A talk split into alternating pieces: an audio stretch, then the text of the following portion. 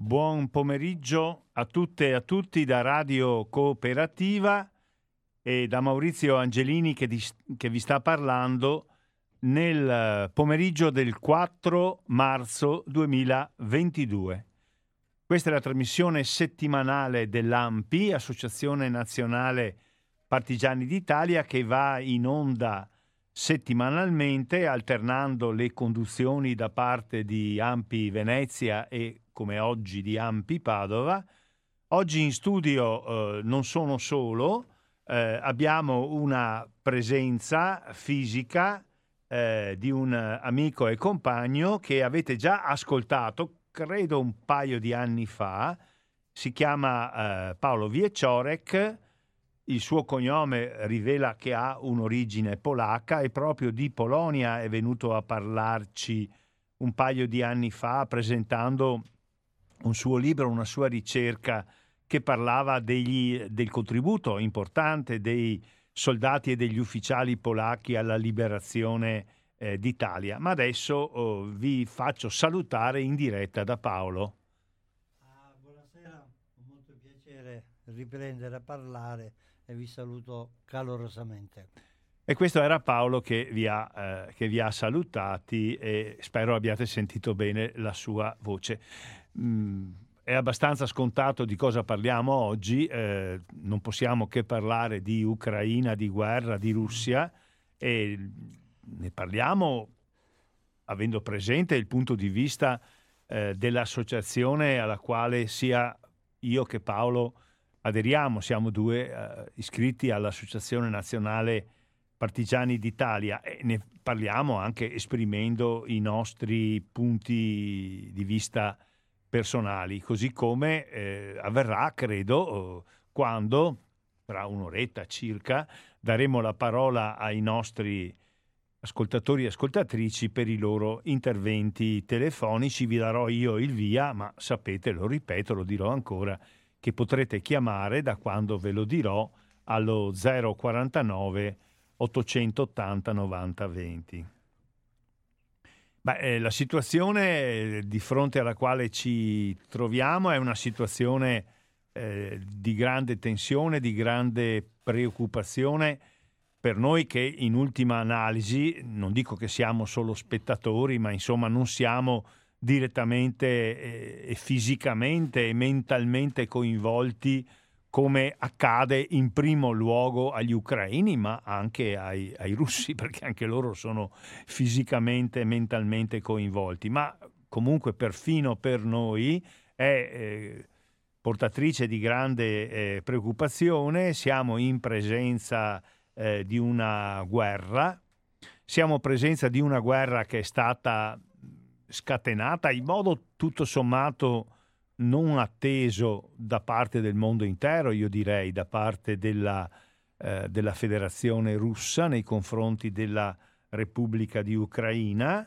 Eh, siamo in presenza di operazioni militari che hanno comportato l'occupazione da parte di un contingente russo piuttosto importante e numeroso eh, del territorio della eh, Repubblica Ucraina e quindi in una logica, se volete, eh, iniziale, forse anche primitiva, tra chi attacca e chi viene attaccato, tra chi aggredisce e chi viene aggredito, i ruoli mi sembrano molto, molto, molto chiari, insomma l'aggressione è venuta eh, dalla, dalla Russia.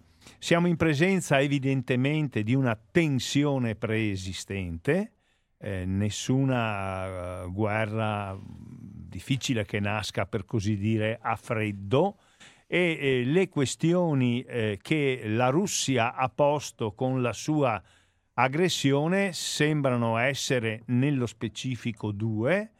Eh, il primo è quello della collocazione internazionale eh, dell'Ucraina, cioè la Russia dice sostanzialmente che non è per lei per la sua sicurezza tollerabile che l'Ucraina enti a far parte di una alleanza militare che è la Nato, Organizzazione per il Trattato del Nord Atlantico sorto alla fine della guerra, ma all'interno del quale negli ultimi vent'anni sono presenti eh, molti paesi che con il nord atlantico non hanno a che fare. In pratica direi che quasi tutti i paesi che fino a quando esisteva l'Unione Sovietica e il patto di Varsavia facevano parte di questa alleanza, del patto di Varsavia, praticamente direi quasi tutti i paesi che ne facevano parte sono entrati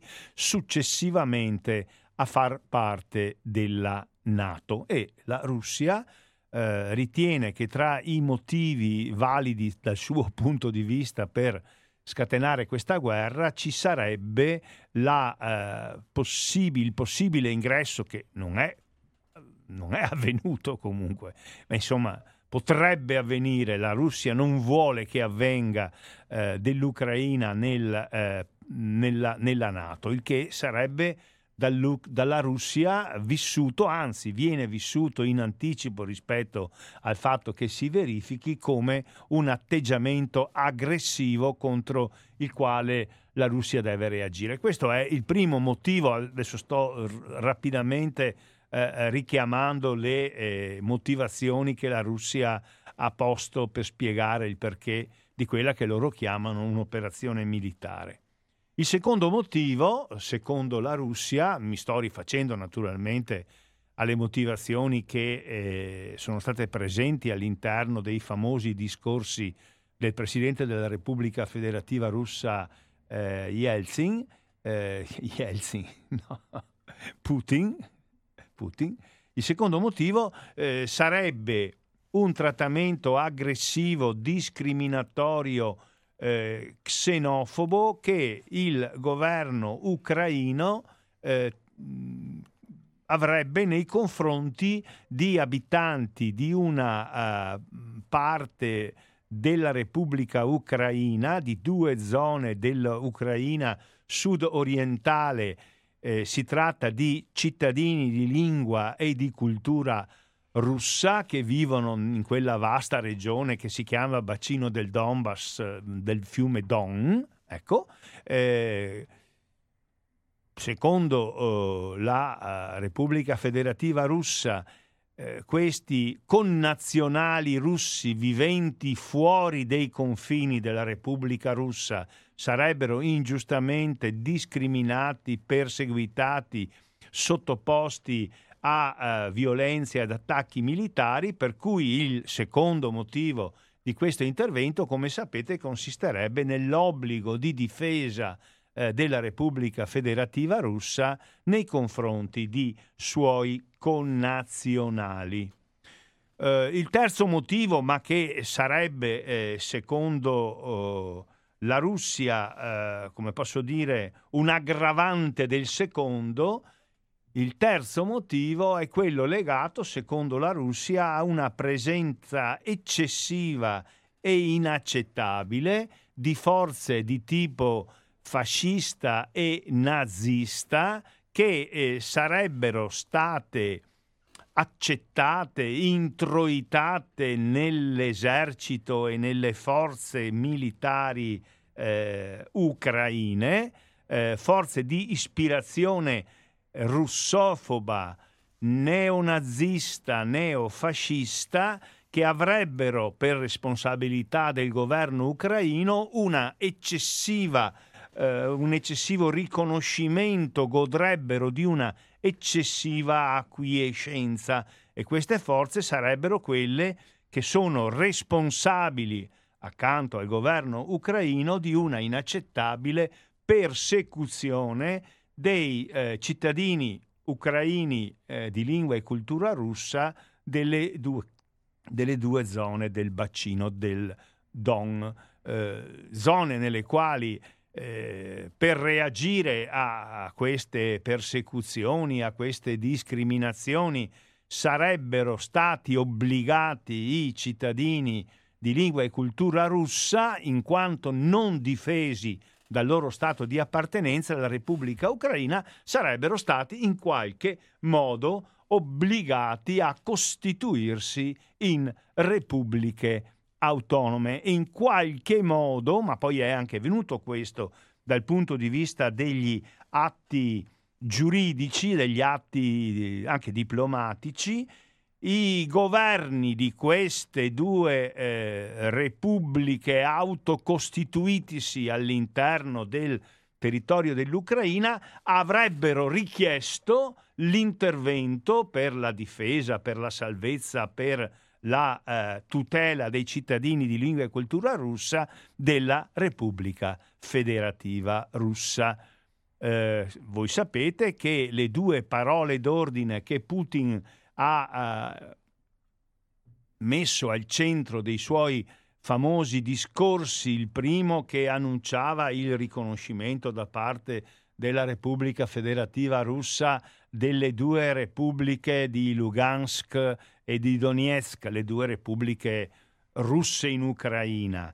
Eh, le due parole d'ordine che eh, Putin ha posto all'interno di, del primo discorso il riconoscimento delle repubbliche, il secondo è quello della dichiarazione di guerra, sono bisogna demila, demilitarizzare, neutralizzare, rendere neutrale e non componente di, un'aggress- di un'aggressiva Nato l'Ucraina, il secondo bisogna denazificare l'Ucraina. Ecco, ho cercato di ricostruire secondo oh, quelle che sono le eh, motivazioni ufficiali che, eh, che Putin ha eh, annunciato, oh, quali sono le ragioni, perché anche in una cosa eh, inaccettabile che noi costituzionalmente rifiutiamo come la guerra, in genere insomma chi la guerra, chi in guerra ci va, eh, cerca di esplicitare quelle che sono le sue ragioni. Abbiamo ascoltato le ragioni della Repubblica Federativa Russa. Allora, eh, veniamo a una valutazione di tutto questo. La situazione militare è quella che conoscete, si parte da una evidentissima superiorità organizzativa, tecnologica, di numeri, eh, di potenziale bellico da parte della Russia, quindi sul terreno militare eh, ho l'impressione che a livello di scontro di eserciti purtroppo per l'Ucraina la partita è destinata ad essere, eh, ad essere perduta. Ecco. Eh, si tratta di esprimere alcune valutazioni. Allora, mh, l'associazione eh, a nome della quale adesso io parlo, fin dall'inizio ha, esplicitato il suo rifiuto e la sua condanna eh, di questa azione, che è un'azione di aggressione, di invasione, di occupazione che rappresenta una violazione del eh, diritto internazionale. Se noi leggiamo per esempio la Carta delle Nazioni Unite, è del tutto evidente che la Carta delle Nazioni Unite proprio perché si tratta della carta di un organismo eh, di collaborazione, di eh, confronto internazionale tra tutti gli stati del mondo, esclude la violenza bellica come strumento di risoluzione dei contrasti internazionali. Quindi il primo punto è una eh, condanna assolutamente ferma della decisione di attacco di invasione che come sapete eh, sta eh, eh facendo mm, danni, sta eh, provocando morte, sta provocando ferite, sta provocando abbandono del territorio nazionale mm, da parte di centinaia di migliaia di cittadini eh, eh, dell'Ucraina. Quindi su questo non c'è assolutamente nulla da aggiungere, la condanna è una condanna eh, assoluta. Ecco.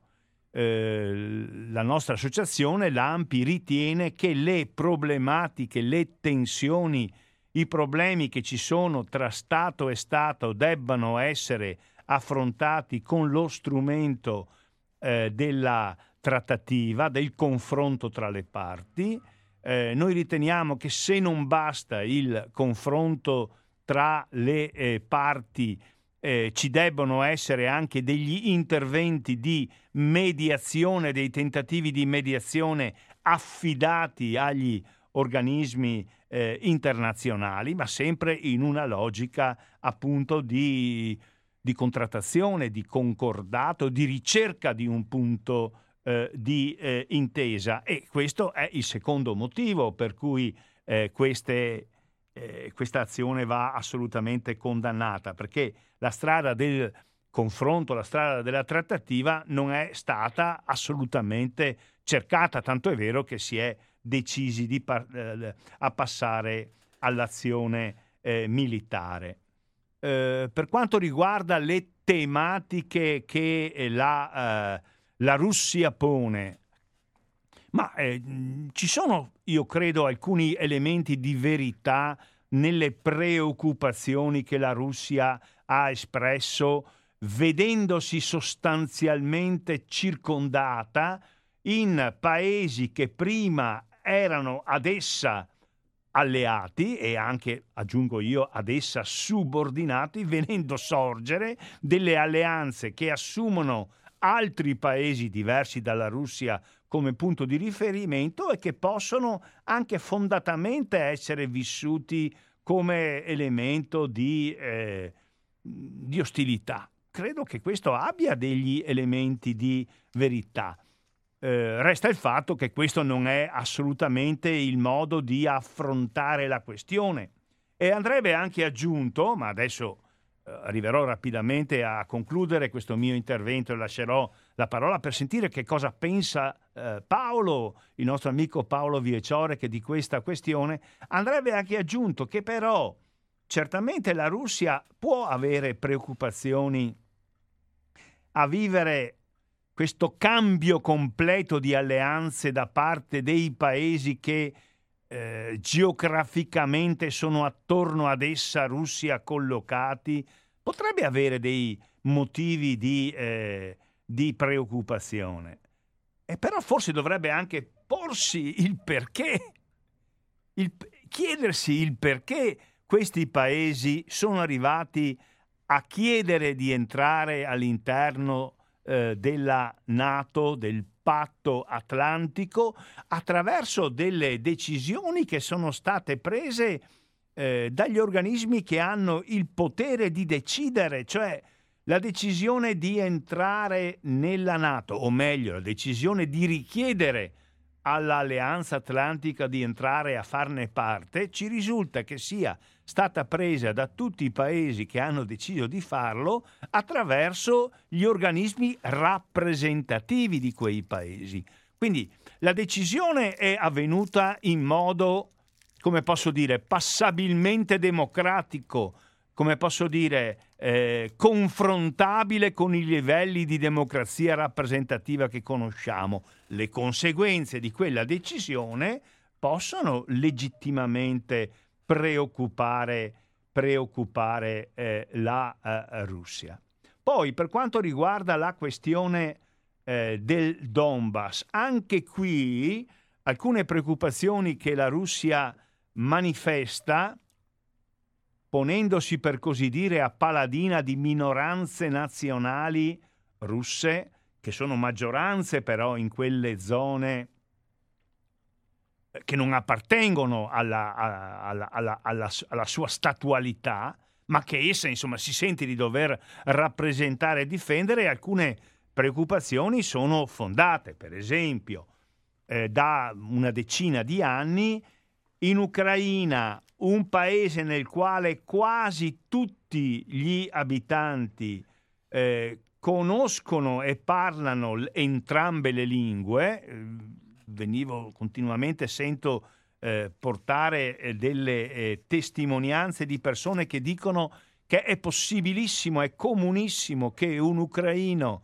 si rivolga a un suo concittadino eh, che parla la lingua russa in lingua ucraina, che questo gli risponde in russo e che tutti e due si intendano. Quindi, al di là di un bilinguismo di fatto, è vero che con una decisione che non può che essere vissuta come ostile e discriminatoria nei confronti degli ucraini di lingua russa, la lingua russa non è più la lingua ufficiale accanto all'ucraino nelle zone che sono a maggioranza linguistica russa. Questo è vero e, e quindi eh, appare eh, fondata la preoccupazione di ridare a quei cittadini i loro pieni diritti linguistici, culturali e scolastici.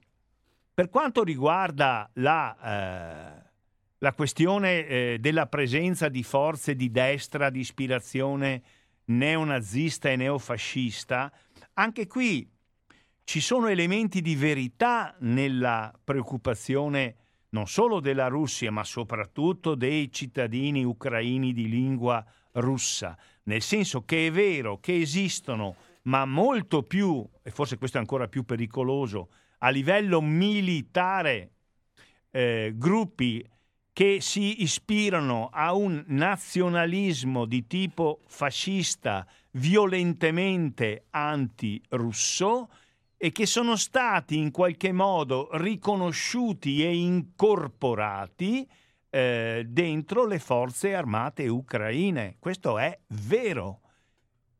Non è vero però assolutamente che si debba denazificare l'Ucraina perché l'Ucraina non è un paese che né a maggioranza politico-elettorale né a maggioranza governativa conosca una presenza rilevante di queste forze. Queste forze che eh, in genere si presentano alle elezioni che si sono fatte regolarmente in Ucraina a partire dal 1991 quando l'Ucraina è diventata una repubblica indipendente o, qua, o, meglio quando la Repubblica di Ucraina che prima era una delle repubbliche dell'URSS è diventata appunto è, è rimasta come tale ma una, uno Stato indipendente. Queste forze neonaziste, neofasciste eh, si sono presentate alle elezioni, eh, nelle ultime elezioni, quelle da cui esce la vittoria eh, dell'attuale presidente e del suo partito servitore dello eh, Stato, hanno preso, mi pare su 150-200 seggi disponibili, un seggio. Quindi dal punto di vista politico, parlamentare, rappresentativo, si tratta di forze tutto sommato marginali. Altro e molto più pericoloso è il discorso eh, per quanto riguarda la questione eh, della presenza di formazioni militari e paramilitari. Qui le preoccupazioni sono vere e sono giuste. Come vedete però si tratta, e ho concluso, eh, di questioni molto complicate che hanno a che fare con la storia, col passato, insomma, evidentemente finora non risolte,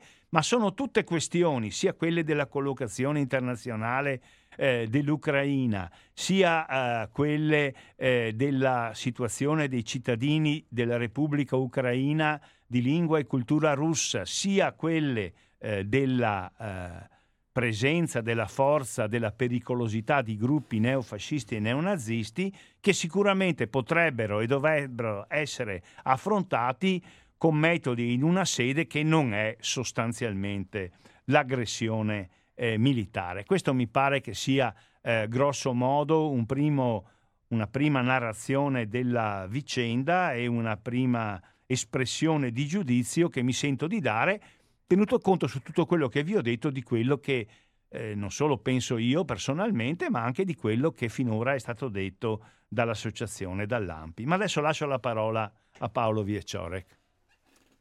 Grazie Maurizio. Eh, Maurizio come al solito è molto preciso e puntuale, per cui sono molto d'accordo con le cose che diceva.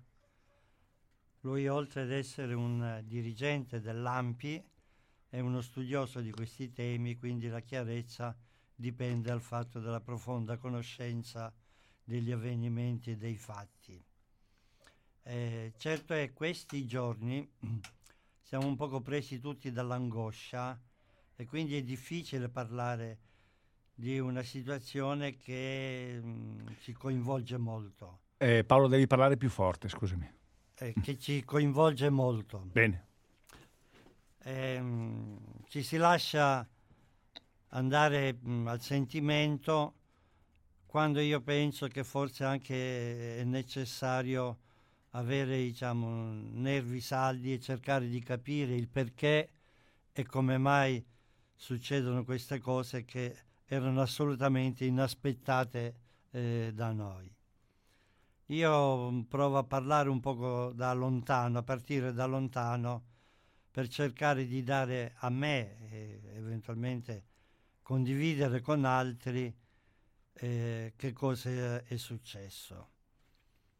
Eh, la dissoluzione di un impero lascia sempre una situazione alquanto complicata e la dissoluzione dell'URSS, che non è ancora finita pare, lascia delle profonde ferite e questioni non risolte.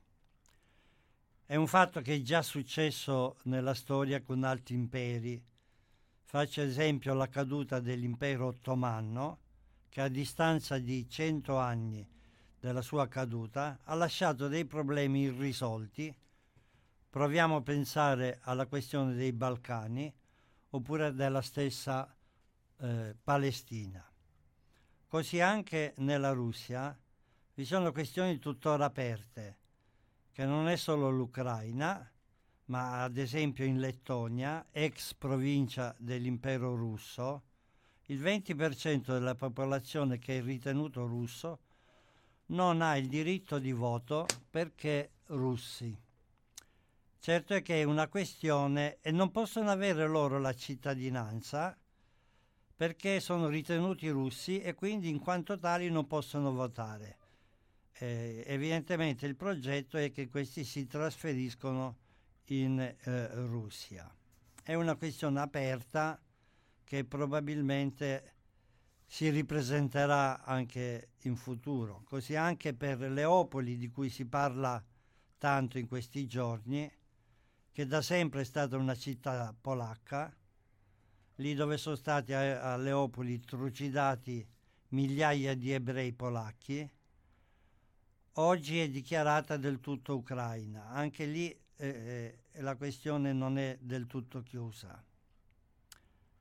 Eh, per cui la, capisco la situazione complessa, eh, ma a me dà molto disagio il racconto che i media danno su tutta questa vicenda, che è difficile da capire mi sembra che si assiste in una divisione per, tra buoni e cattivi. Io so che c'è questa campagna di esporre la bandiera della pace che mi trova assolutamente d'accordo. Mi ve- avrei più perplessità esporre una bandiera ucraina o quella russa. Perché come diceva Gino Strada, non ci sono guerre giuste o ingiuste. È, sempre Gino Strada, dice, in una guerra su dieci morti, nove sono civili. Ora c'è un popolo aggredito, c'è un popolo, l'Ucraina è stata aggredita e si è creata una grossa solidarietà intorno alla popolazione ungra- u- ucraina.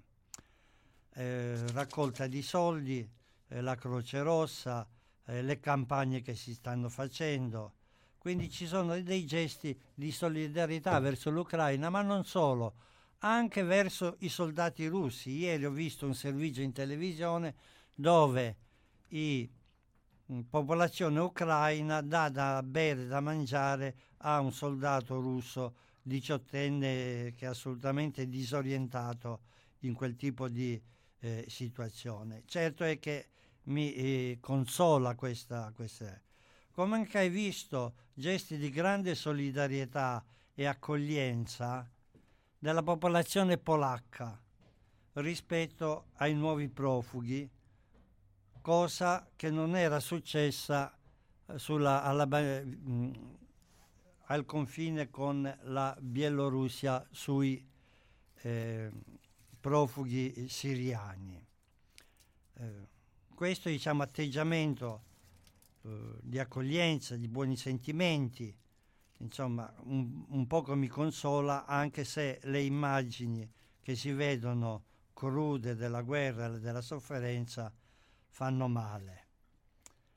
E, ehm,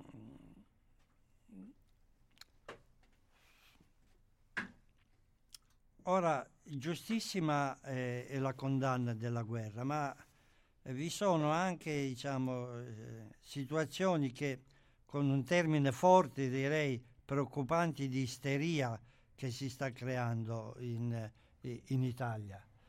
Eh, ad esempio, mh, mm, al Festival della fotografia europeo che si svolge a Reggio Emilia è stato espulso un artista di fama mondiale, Gronsky, eh, che si chiama. È un artista conosciuto dappertutto solo perché è russo. C'è stata la cancellazione all'Università La Bicocca di un corso su Dostoevsky, perché russo, come se Dostoevsky non appartenesse all'universo in generale è stato cancellato, espulso il, durante il festival mh, dei ragazzi, i, dei libri per i ragazzi, un, eh, uno stand che esponeva le favole russe. Se penso a Pushkin eh, mi addolora questa cosa. Ha subito violenti attacchi anche Barbara Spinelli perché aveva espresso perplessità sul comportamento della Nato. Così anche Laura Boldrin ha, ha subito diciamo, degli attacchi, si ritrovano in, in rete. Dalla televisione è scomparso il cronista principale da, di Mosca, Mark Ignaro, perché ha detto una cosa evidentemente sgradita ai dirigenti della RAI, in cui lui diceva basta guardare la carta geografica per capire come si è estesa la Nato. Ora, gridare alla guerra e vedere il nemico chi non è eh, d'accordo, eh, si sedimenta una cultura di odio una cosa è la pressione attraverso le sanzioni, l'altra è guardare l'altro con odio o ripullanza. Io credo che la TV ha diffuso una, questa cultura in questi ultimi eh, giorni. Mai come ora appaiono in televisione militari, generali, a porta a porta Ogni sera sembra di giocare a risico, si spostano carri armati come se giocassimo alla guerra. È preoccupante molto che questo tipo di trasmissione aumenta la, eh, la, l'audience. È molto preoccupante diciamo, la presenza della cultura della guerra, soprattutto degli eserciti, vedere dove si spostano, dove vanno.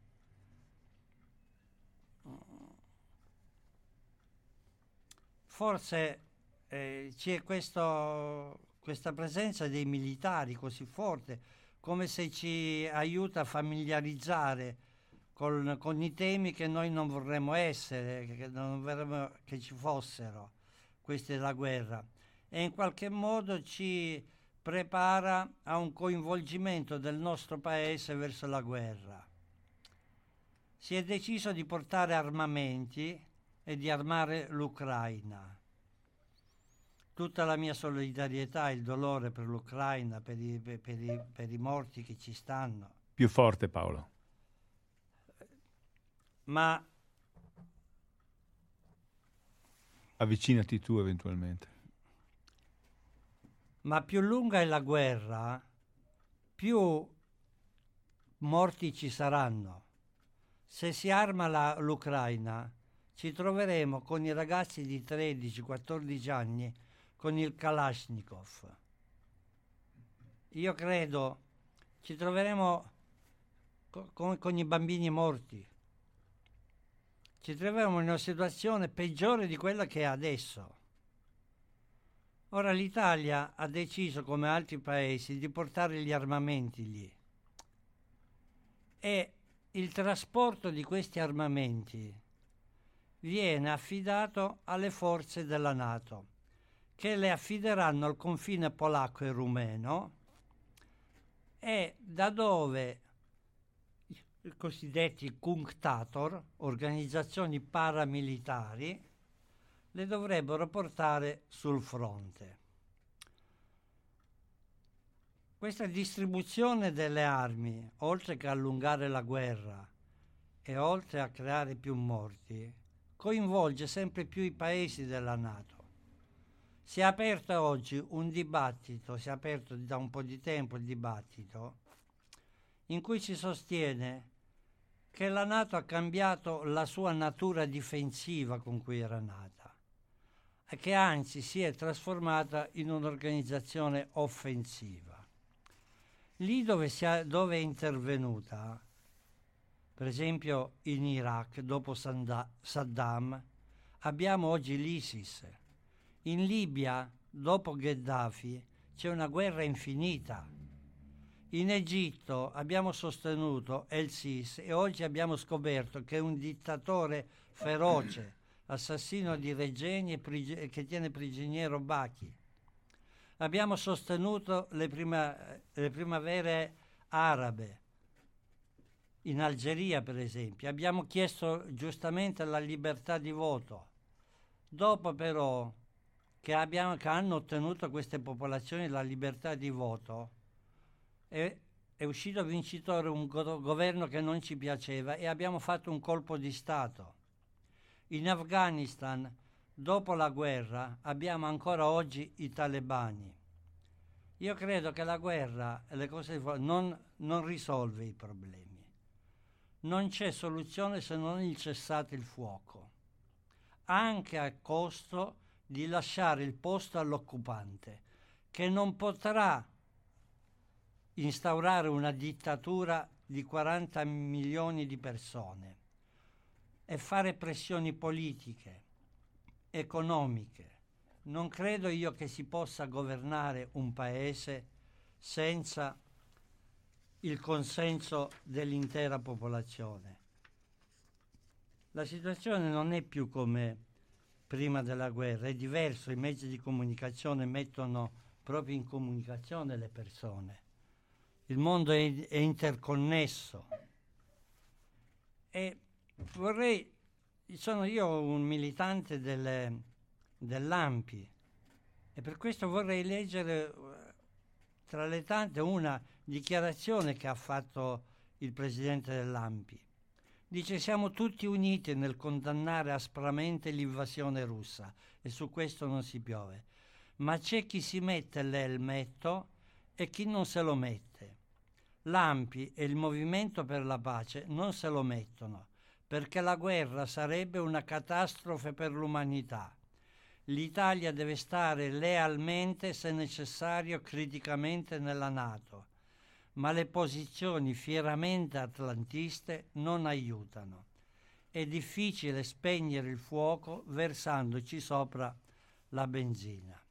E a proposito della Nato, ho un'altra testimonianza di un importante esponente statunitense, George Kennan, che è quello che aveva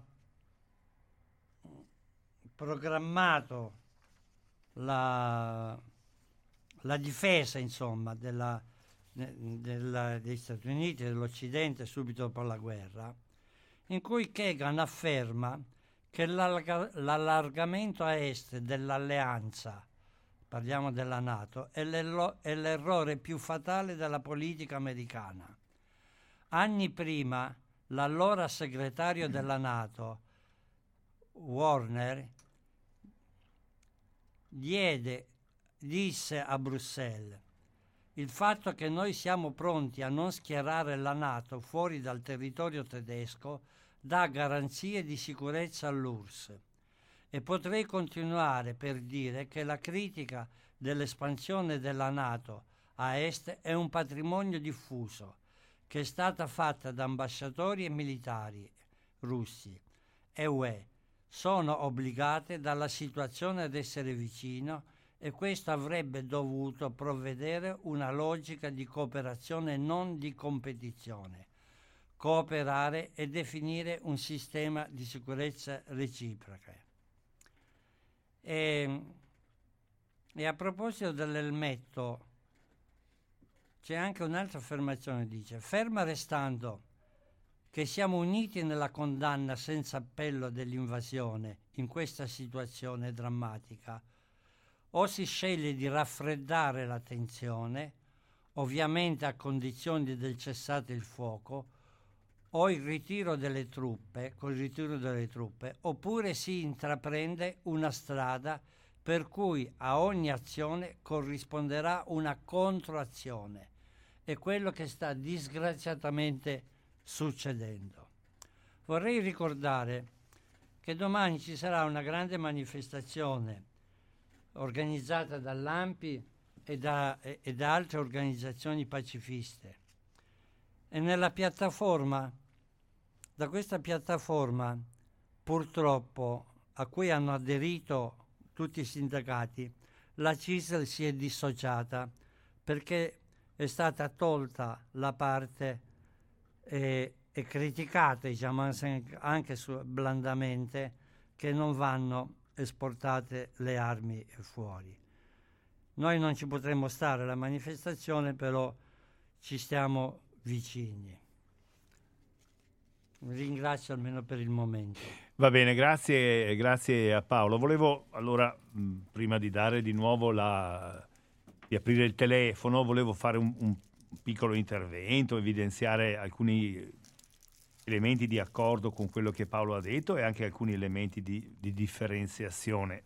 Ridargli la parola e poi eh, aprire il, la discussione. Allora, ecco, volevo evidenziare che Paolo, Paolo ha fatto bene a ricordare come anche in Italia ci siano stati eh, fenomeni eh, isterici e antidemocratici di discrimi- discriminazione antirussa eh, partendo da una specie di principio di punizione collettiva, no?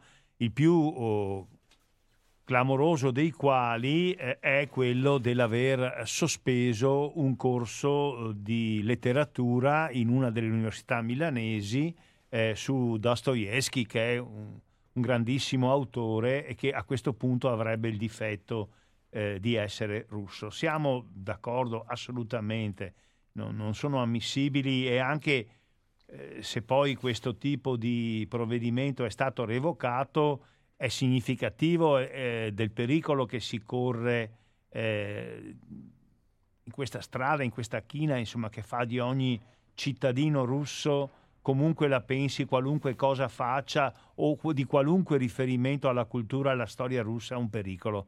È del tutto evidente che ciò è eh, inaccettabile e va eh, contrastato.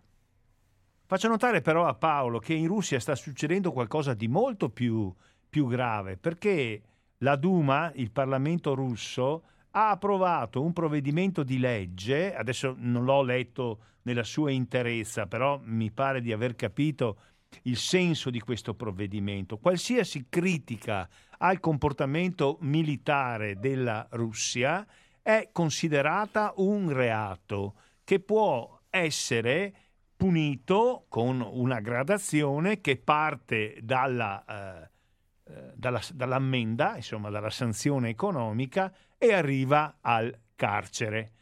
Quindi eh, purtroppo ci troviamo in presenza di un regime, perché così va definito, che eh, libera, il libero dispiegamento delle idee, il libero confronto sui punti di vista, quello che è la base di qualunque trattativa, perché eh, se non si vuole fare la trattativa con i propri cittadini, se non si vuole contrattare con i propri cittadini, difficilmente poi, tra l'altro in condizioni di forza, perché la Russia è militarmente infinitamente più forte dell'Ucraina, si accetta la, tra- la trattativa.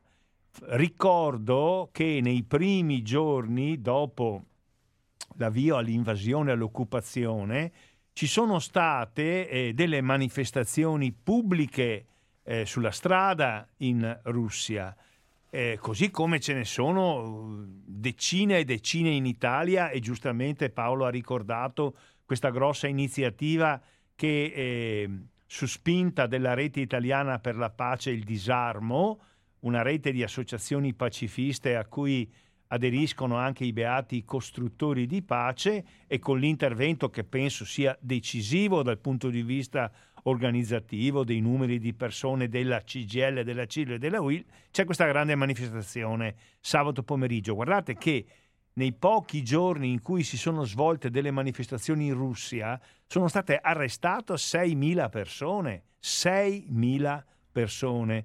Tra l'altro credo che sia un numero proporzionalmente rilevante rispetto al numero non elevatissimo dei eh, manifestanti. Questo per dire che eh, proprio perché si deve creare un clima che, come posso dire, tolga eh, valore, tolga spazio alla, alla, alla prevaricazione di tipo militare, eh, bisogna essere disponibili a stabilire un rapporto di confronto, di discussione, a riconoscere il diritto al dissenso anche ai propri cittadini. Ora, in Russia in questo momento mi sembra che questo non avvenga, ma questo non per fare un confronto, ma per dire che c'è una continuità, secondo me, tra questa politica interna di Putin e dei suoi collaboratori e la eh, politica estera. Eh, la guerra è stata scatenata dalla Russia, l'aggressione e l'occupazione sono avvenute per iniziativa della Russia. Allora il problema è questo, è dobbiamo arrivare a un confronto, ma il preliminare al confronto credo che sia la sospensione d- d- delle azioni militari, almeno la riduzione di una presenza di truppe. Come fai in che condizioni vai a trattare? Non è solo una questione di principi, in che condizioni vai a trattare se tu sei completamente inferiore sul terreno militare?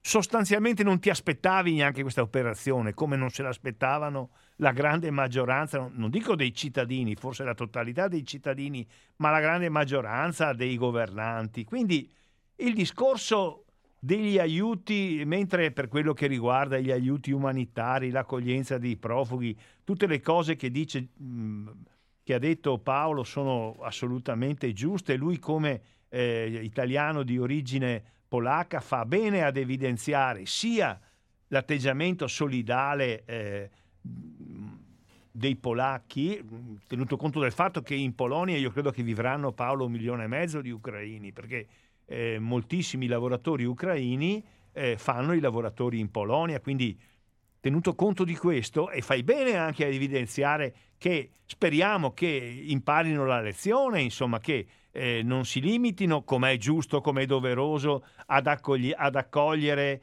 ad aiutare, a, a sacrificarsi anche per le persone che sentono più vicine a loro e, e che rivedano il loro atteggiamento di chiusura, di cattiveria, di disprezzo, di lontananza assoluta rispetto a chi aveva il eh, difetto di essere profugo, ma di essere nero o di essere afgano o di essere siriano o di non essere cristiano. Sono tutte cose su cui eh, conveniamo. Sulla questione degli aiuti militari, abbiamo già discusso a lungo con Paolo e con tanti altri amici e compagni. Io non credo che siano la strada fondamentale, però eh, credo che in questo momento, di fronte a un invasore che eh, rifiuta la tua richiesta di fermare l'invasione, di fermare le operazioni militari, di andare fuori dal territorio che ha invaso, almeno parzialmente, e continua ad avanzare, a bombardarti, forse ad attaccarti anche dal mare, come sembra che stia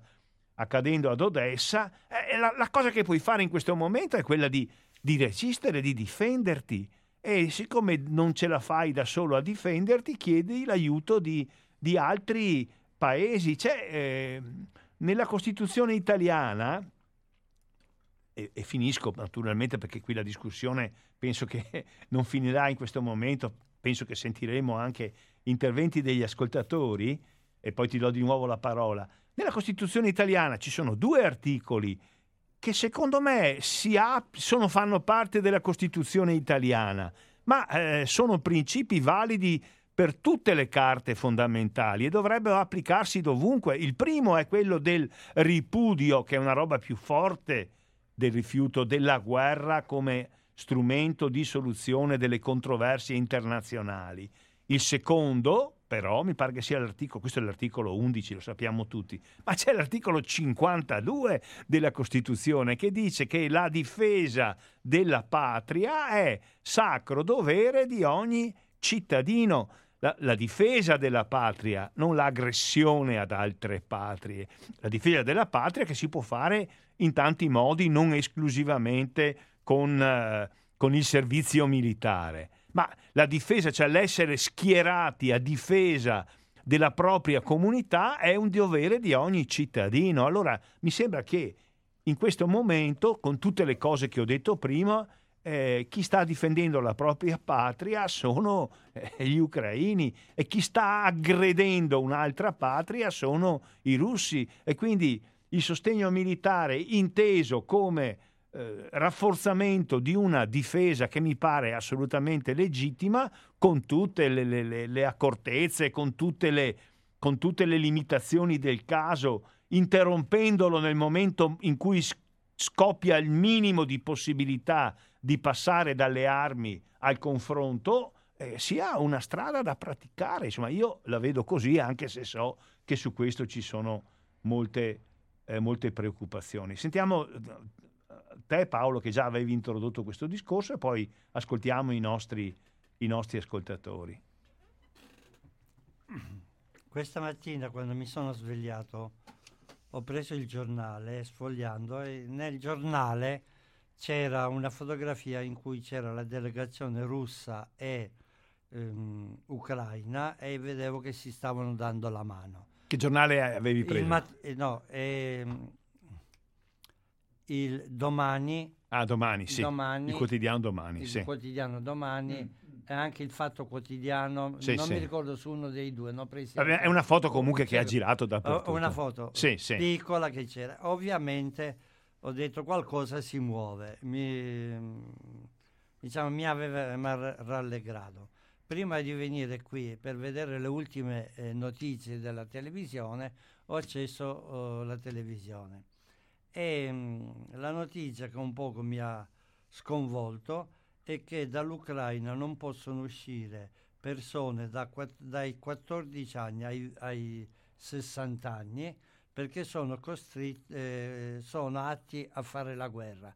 Eh, L'Ucraina, eh, ritenendosi in guerra, ehm, considererebbe traditore chi si rifiuta di fare la guerra, di sparare e di, mm-hmm. e di sparare.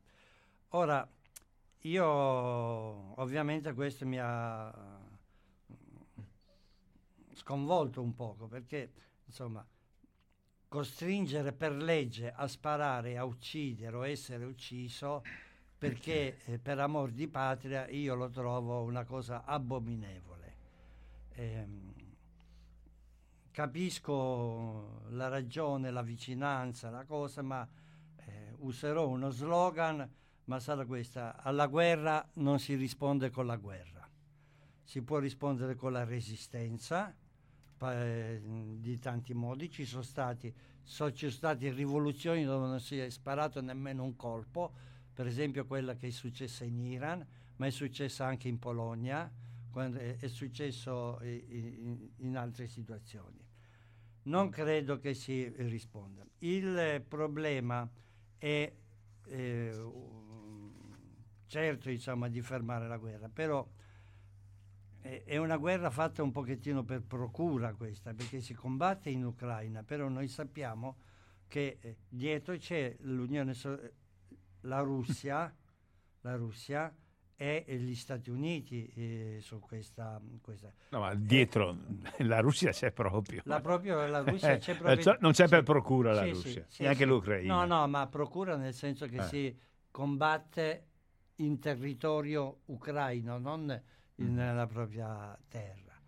Eh, ora, io ritengo responsabile, ugualmente responsabili, ehm, sia i governanti ucraini che mandano i propri uomini a morire e se la guerra continua moriranno sempre di più, che eh, i russi che mandano ragazzi che pensavano di andare a fare le esercitazioni e si sono trovati a fare la guerra e le trovo co- eh, corresponsabili.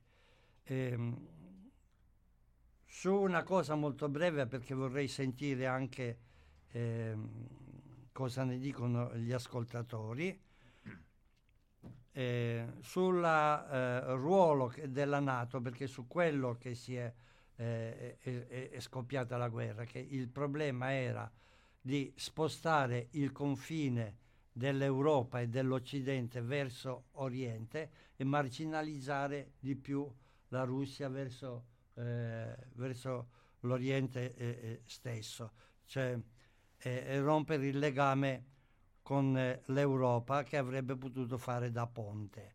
Sergio Romano, che era un ambasciatore a Mosca eh, per tanti anni, lui interrogato su uh, questa eh, guerra mh, mm, e sulla eh, natura della Nato risponde in questo modo. È stato doppio errore da matitone rosso, cioè un errore grave, far immaginare all'Ucraina un ingresso nella Nato. A mio avviso, dopo la guerra fredda, avrebbe dovuto avviare la smobilitazione della Nato. Era una struttura nata al tempo della contrapposizione con il patto di Varsavia. Collassato quest'ultimo, non aveva senso tenere in piedi un assetto militare che sarebbe stato visto come struttura di pura aggressione. Putin ha torto a reagire all'avanzamento degli, insedi- degli insediamenti militari della Nato e dell'ex area URSS. E questo è il secondo errore. Non credo che la Nato sia ancora necessaria. Dobbiamo sforzarci di valutare con equilibrio la situazione come ci, sa- ci sarebbe parso se la struttura del mondo militare che si contrappone a noi avesse messo le radici in Svizzera a un tiro di sco- schioppo da Milano, sarebbe o no stata destabilizzata questa situazione? Stiamo assistendo allo scontro tra due potenze, ma di due potenti che si stanno giocando la loro credibilità e sono incapaci di fare un passo indietro in questioni dove, al contrario, esisterebbero ampi margini di mediazione. Chiudo. Secondo me l'Ucraina dovrebbe diventare territorio smilitarizzato, cuscinetto tra ovest ed est, paese neutrale. Va bene, mi pare che abbiamo sentito tanti argomenti. Adesso direi che possiamo, eh, ho aperto lo 049 880 90 20 e raccogliamo gli interventi, vi chiedo di stare nei 2-3 minuti per ciascun intervento in modo che abbiamo uh, una mezz'ora disponibile, ci siano almeno uh, 5 o 6 interventi possibili eh, abbiamo fatto questa trasmissione, Maurizio Angelini che vi sta parlando e Paolo Vieciorek, dell'Ampi, tutti e due dell'Ampi di Padova, e stiamo parlando, come avete sentito, di guerra eh, Russia-Ucraina. Per cui eh, se volete eh, intervenire noi vi ascoltiamo volentieri. Eh, mentre, vi as- vi, mentre, vi, ascoltiamo e mentre vi sollecitiamo a dire la vostra, tanto per stare in argomento, vi facciamo sentire un notturno di Chopin che naturalmente inter- interromperemo non appena eh, lo, non parte neanche perché parte la telefonata. Sì, Radio Cooperativa, chi parla? Pronto, sono Silvano da Mestre. Buongiorno a voi. Eh, buongiorno Silvano, dica. Sì, eh, io volevo dire, eh, sì, riguardo a questa guerra, sento che c'è tanta indignazione verso, verso Putin, eh, eh lo, lo, sia, molto criminalizzato, anche giustamente, non dico di no, c'è molta contestazione verso lui, ma perché non si usa lo stesso, eh, lo stesso mezzo di misura eh, per esempio verso il, il, il monarca despota, despota della, dell'Arabia Saudita Salman.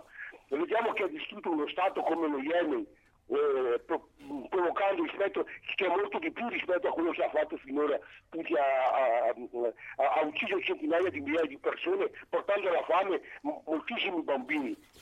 È questo che io mi chiedo, ci sono sempre due, due pesi e, e, due misure, perché non si accogliono per esempio i profughi yemeniti anche qui in Italia eh, senza voler sminuire gli ucraini per carità, mi scusa anche verso gli, yemeniti lo stesso trattamento.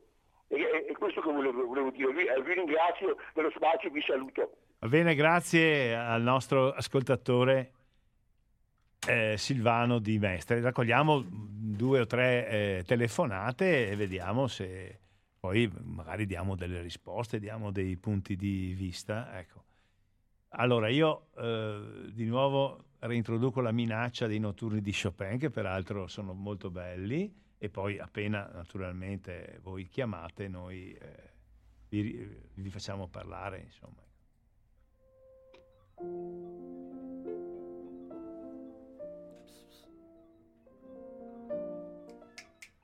Ecco, ecco c'è il telefono e noi rispondiamo subito al telefono. Pronti chi parla? Pronto, parla Barbara da Mestre. Eh, buondì Barbara, dica. Buondì.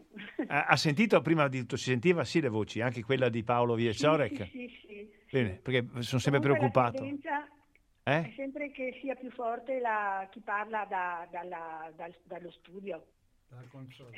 Sì, c'è qual- insomma, qual- di solito è abbastanza equilibrato. Comunque sì, ma si sentiva abbastanza. Ecco, allora dica pure. No, si sentiva, oggi sì. So, sono contento, vada, vada. Va bene, ecco, allora, il discorso è questo. E sono due le cose che devo dire brevemente. Allora, una, che Zelensky non era obbligato a rispondere subito imbracciando il fucile.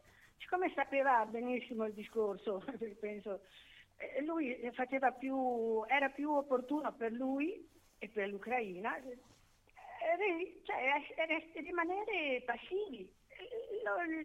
Le, i, i, sovietici, stavo per dire, mm. i russi non avrebbero sparato così a, a, gente che non faceva niente. Ecco, questa è una, era un'opzione. La seconda è com'è che, che appunto più o meno assomiglia a questa, ma l'Europa, gli stati europei, quelli, quelli che anche e soprattutto sono nella Nato, perché si sono affrettati così di punto in bianco non solo ma mandare armi, va bene? Che secondo me mandi armi a uno che è comunque molto più debole di del, del, quello che l'ha aggredito e gli fai soltanto perdere più, più fai soltanto avere più morti e più danni.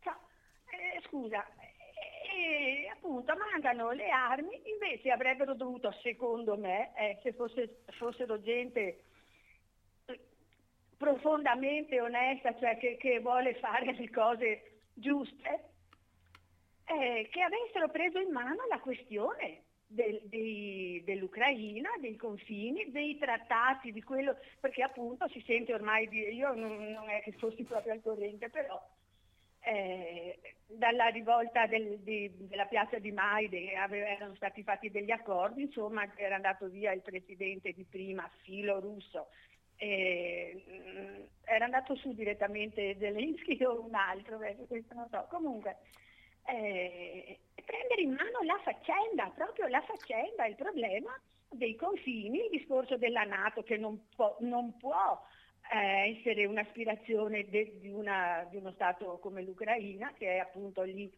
eh, ed avevano fatto proprio gli accordi che non sarebbero mai entrati nella Nato tutt'al più nell'Unione Europea, perché è un'altra cosa, è diverso. Cioè, eh, questo, questo è il mio problema, insieme al fatto che certamente non me lo sarei mai aspettata una cosa del genere, ecco, ma questo probabilmente dipende dalla mia ignoranza. Bene, grazie. Va bene, grazie signora Barbara, grazie. Bene, Va Barbara.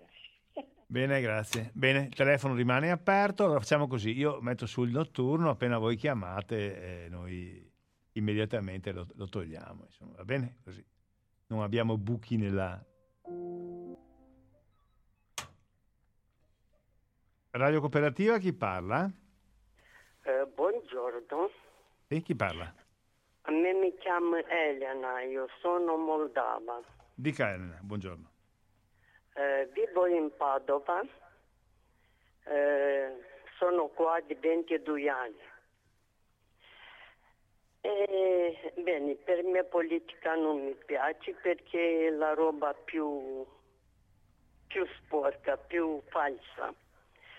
Però mi dispiace di quello che succede dalle mie parti Sì. Eh, se parliamo di pace, voglio dire che non dobbiamo essere circondati di basi americane dappertutto. E con questa guerra fra due fratelli, come anche è stato scritto in Bibbia, di fratelli Caino e Abele, erano fratelli. E adesso fra gli russi e ucraini, dico io alla mia età che ce l'ho un po' di anni, non dico conosco tutto tutto, però dico che ho sentito dalle persone che hanno vissuto una vita molto più difficile di noi. Noi siamo fortunati, facciamo una vita bella, abbiamo di tutto e può darsi che non abbiamo cervello abbastanza. Però dico se lasciavano stare russi e ucraini, ucraini io penso che andava molto meglio, molto meglio. Perché mandare armamenti e noi qui tranquilli a mandare armamenti là voi fate guerra, a noi qui siamo così tranquilli. Mi dispiace tanto. Eh, signora, lei diceva è moldava. Di che zona è della Moldavia? Di dov'è? Chisinau. Ah, di Chisinau, della capitale, ho capito. Sì. Benissimo. Sì, io non mi posso lamentare di russi Mm. perché se ne hanno imparato lingua russa Mhm. servivo saperlo. Perché sì. noi eravamo 15 repubbliche diverse lingue Eh. in Unione Sovietica. E era bisogno imparare una lingua per capire uno con l'altro. E non ne hanno messo co, diciamo coltello a cola e imparare le, lingua russa.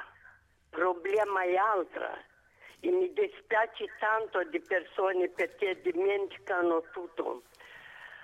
Questa lingua ne hanno imparata per capirsi uno con l'altro, però colpa noi di russi, colpa è nostra di Moldavia, perché anche noi, eh, diciamo, si poteva aiutare a imparare russi un po' di Moldava, no? Ci sono, ci sono tanti metodi per diplomati, per aiutare persone. No, invece è successo così, che le nostre tanti moldavi, tanti, da ci sono tanti in Moldavia anche in Ucraina, solo che i miei paesani sono molto più tranquilli, invece io non giudico, però gli ucraini sono molto arroganti. Mi dispiace che succede che li, li, invento, li invitano in televisione. In televisione vanno persone competenti, persone che conoscono un po' politica, sono. Ah, non va una donna che è venuta qui lavorando in campagna con la zappa in mano, povera, io lo capisco. Va bene signora, dobbiamo, dobbiamo chiudere, però adesso va bene, Ecco, abbiamo capito. io sono da parte di Putin. Io lo ringrazio di tutto fatto per noi. Buongiorno. Va bene, grazie signora, va bene. La signora ha detto che è dalla parte di Putin e lo ringrazia di tutto quello che hanno fatto per loro. Va bene, io raccoglierei un'altra telefonata, caro Paolo, e poi magari diciamo qualcosa e poi riapriamo. Allora, il telefono è di nuovo a vostra disposizione allo 049 880 90 20 e, e- e sentiamo insomma se avete anche voi qualcosa da dire. Abbiamo sentito Silvano, abbiamo oh, sentito la signora Barbara di Mestre e adesso una signora di origine moldava che vive da molti anni in Italia che si chiama Elena. Allora, ancora un sollecito a intervenire, mi pare che lo accogliate perché sento il telefono che squilla. Radio Cooperativa, chi parla? Sì, buongiorno, sono Roberto da Vicenza. Buongiorno Roberto, dica. E io mi chiedevo una cosa, no? Perché non hanno accettato di firmare questa carta nera su bianco Putin, che non entrasse la Nato in Ucraina? Era un motivo valido per fermare tutte le cose, non aveva più scappatoie e poi, secondo me, quando è scritto nero su bianco, va bene, siamo abituati che vengano saltati i trattati, però è una cosa importante, non aveva scuse per invece io non ho neanche ascoltato e mi sembra una situazione che hanno tirato la corda fino a metterlo con le spalle al muro, poi è reagito in questa maniera qua che purtroppo è difficile accettare. E poi se parli con qualcuno ti rischi di dire adesso che la guerra ce l'abbiamo a due passi, sappiamo cosa vuol dire, fa paura, però la Siria che è stata rasa a suolo andava bene tutto, sembrava un film, erano lontani ma montagne di morti. È tutta una cosa, questi qua è una, una guerra fra superpotenze e ci prende dentro e le ciuccia via le conseguenze. Ti saluto. Va bene, grazie a Roberto. Va bene, grazie, grazie, Roberto. Va bene. Va bene, allora abbiamo sentito uh, quattro persone, direi che eh, possiamo fare delle piccole repliche di 3-4 minuti. Cominci tu, Paolo? Prego. No, è un saluto che vorrei fare. Beh, prima di tutto alla signora Elena che vive qua, insomma, in Moldava e benvenuta eh, qui. E, ehm, volevo dire che forse nelle telefonate si può fare la maggior parte, diciamo, ha espresso comprensione rispetto a questo tipo di intervento che c'è stato da parte del, del, della Russia. E tuttavia oggi ho sentito un, un, un, sondaggio che è trasmesso in televisione in cui mh, si diceva che la mh, stragrande maggioranza della popolazione eh, comprende le difficoltà e le preoccupazioni della popolazione ucraina e che è vicina e infatti c'è stata una mobilitazione come non mai, quindi evidentemente il tema della pace è un tema a cui è molto sensibile e nel contempo però è contrario all'invio delle armi. Questo è l'ultimo sondaggio che, mh, mm, che c'era. Io vi saluto e vi ringrazio molto.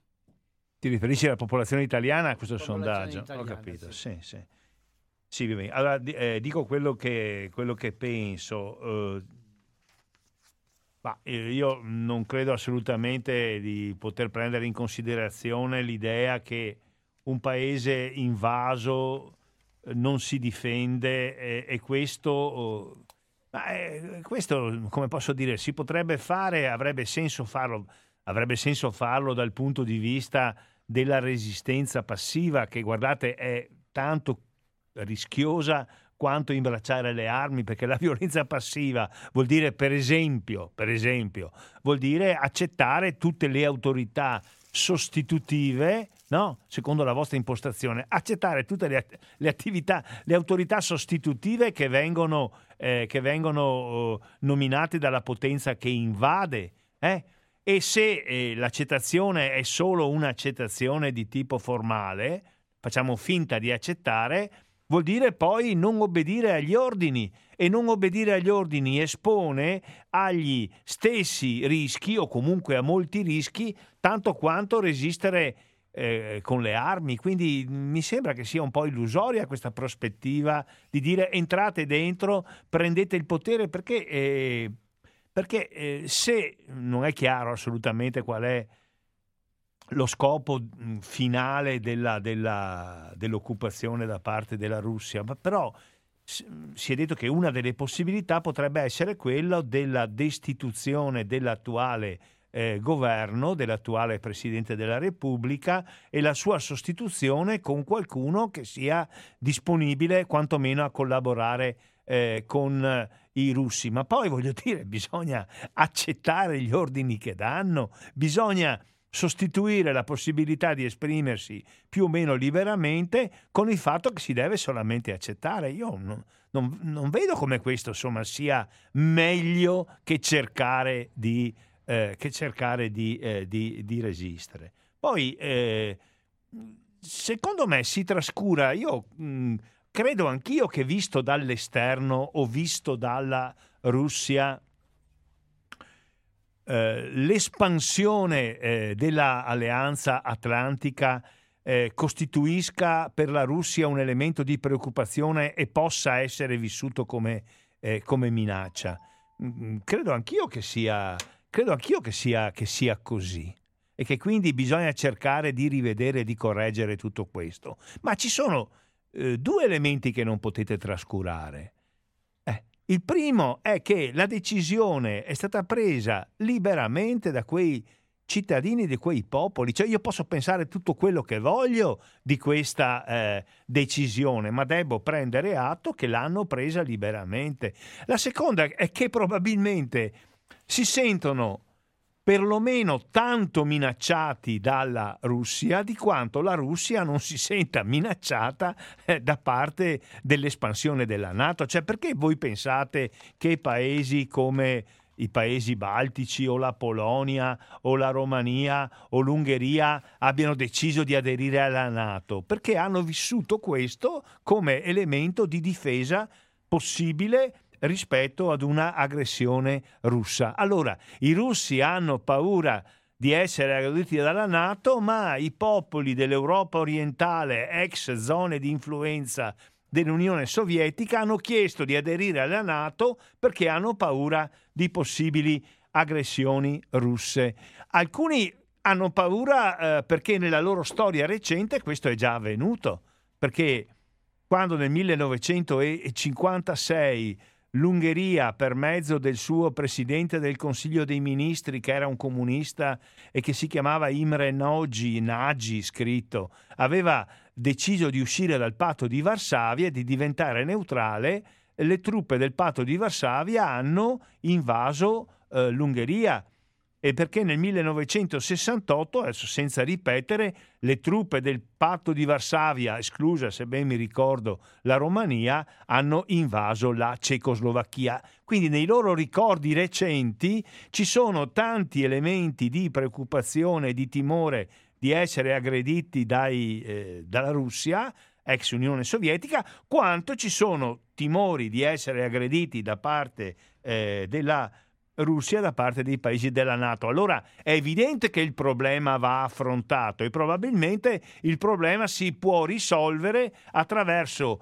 una zona demilitarizzata, ma una zona demilitarizzata, che non vuol dire solo l'Ucraina, vuol dire una zona, vuol dire per esempio che la Russia forse e, e, e viceversa anche i, i, i paesi della Nato in Europa dovrebbero avere un carico di armi eh, meno, oh, meno, meno, meno, gravoso, dovrebbero ridurre i loro stanziamenti militari, dovrebbero avere tutti quanti meno testate nucleari, quindi forse è un discorso che riguarda tutti, insomma le preoccupazioni sono, sono oh, reciproche. Ecco, quindi credo che eh, questo sia uno degli elementi per cui oggi come oggi accettare o subire l'invasione significa introdurre un nuovo elemento di squilibrio. È vero che le, l'espansione della Nato può aver costituito un elemento di squilibrio, è vero che l'occupazione, l'invasione, eh, il mandare a casa un governo come quello oh, ucraino, che mi risulta sia stato eh, regolarmente votato dai suoi eh, dai suoi cittadini, insomma, non mi risulta che sia frutto di un colpo di Stato, di un'imposizione esterna. Insomma, ecco, questo mi pare che siano gli elementi che debbano essere tenuti presenti. Ecco, riapro ancora se ci sono. Eh, se ci sono, le, se ci sono le telefonate abbiamo ancora so, lo spazio se ci arrivano per un paio di telefonate, quindi ascoltiamo volentieri i vostri interventi. Siamo allo 049 880 90 20.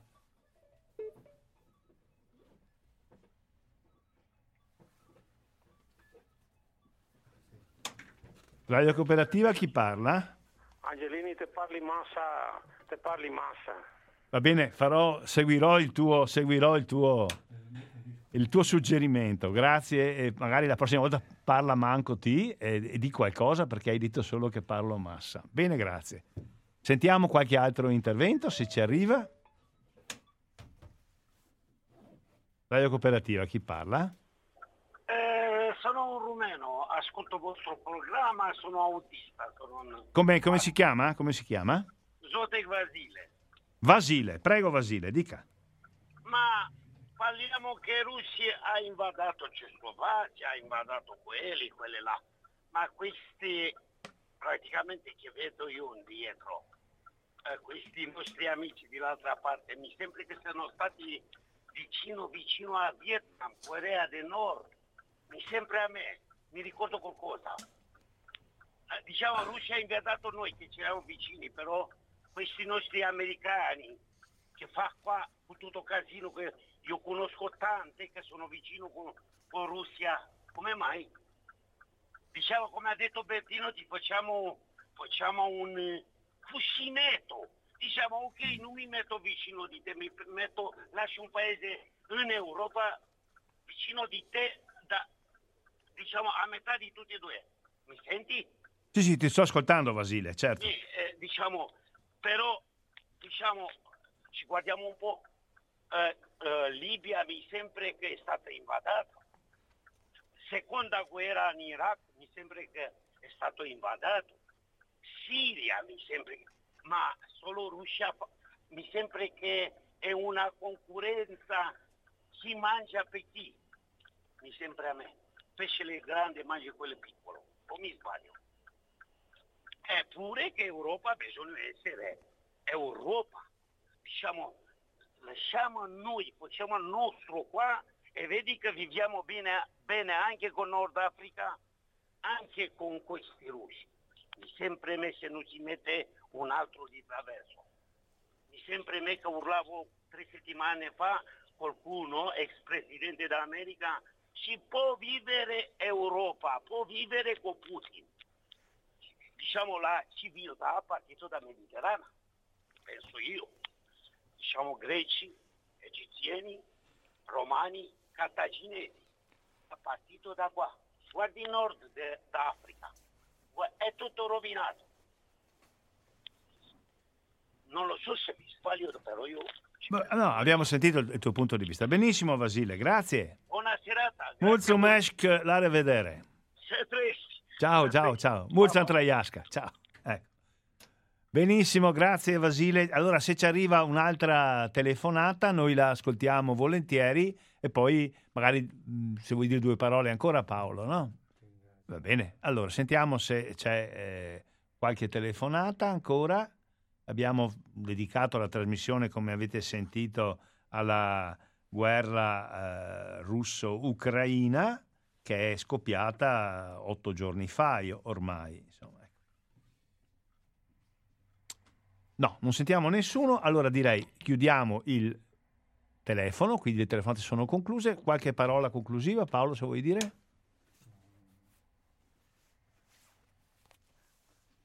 Coraggio. Vi ringrazio tutti. No, la cosa che,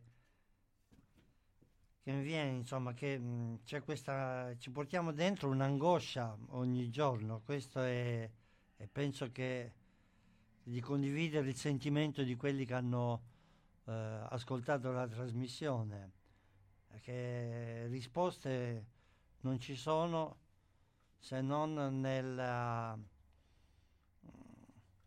nel fermare questa guerra. Queste, non ci sono alternative, questa è la cosa. Non so il modo, non so il coso, ma è, è quello. Sembra uno slogan, ma, ma, è questo. Grazie, arrivederci. Sì, anch'io eh, saluto e ringrazio tutti. Ricordo appunto che domani Domani pomeriggio all'una e mezza eh, parte una manifestazione, penso molto numerosa, indetta da varie associazioni, ha aderito anche la nostra, l'AMPI, e i sindacati CGL, CISL e WIL, eh, che chiedono la fine dell'occupazione, la cessazione del fuoco e eh, l'apertura del confronto e delle trattative. E su tutto questo mi pare che eh, ci sia un accordo molto, molto largo. Abbiamo sentito punti di vista, direi che la totalità delle telefonate che abbiamo ricevuto in qualche modo si fanno carico, mi pare che tutti quanti condannino l'atto di guerra, però tendono a dire vabbè ma allora cerchiamo di dare in qualche misura soddisfazione a questa richiesta eh, della Russia di neutralizzazione. Ho già detto che cosa penso, credo che non sia il momento di fare scelte unilaterali, quindi se ci deve essere una zona demilitarizzata sono perfettamente d'accordo, deve essere molto molto vasta, deve comprendere molti paesi, ecco, e nessuno ha il diritto di intervenire violentemente a casa dell'altro a convincerlo no, di diventare neutrale. Ecco, questo è il, mio, è il mio punto di vista. Ma comunque avremo modo di proseguire, ci auguriamo tutti, siccome noi ci limitiamo finora a, eh, a discutere, eh, per fortuna, eh, speriamo di non dover patire quello che stanno patendo le popolazioni eh, ucraine invase, a loro penso che mandiamo tutti quanti i sensi della nostra solidarietà e così concludiamo la trasmissione di oggi, la trasmissione all'Ampi di, eh, dell'Ampi Radio Cooperativa nel pomeriggio del 4 marzo 2022. Da Maurizio Angelini, da Paolo Vieciore e dall'Ampi di Padova un saluto cordiale a tutte e a tutti.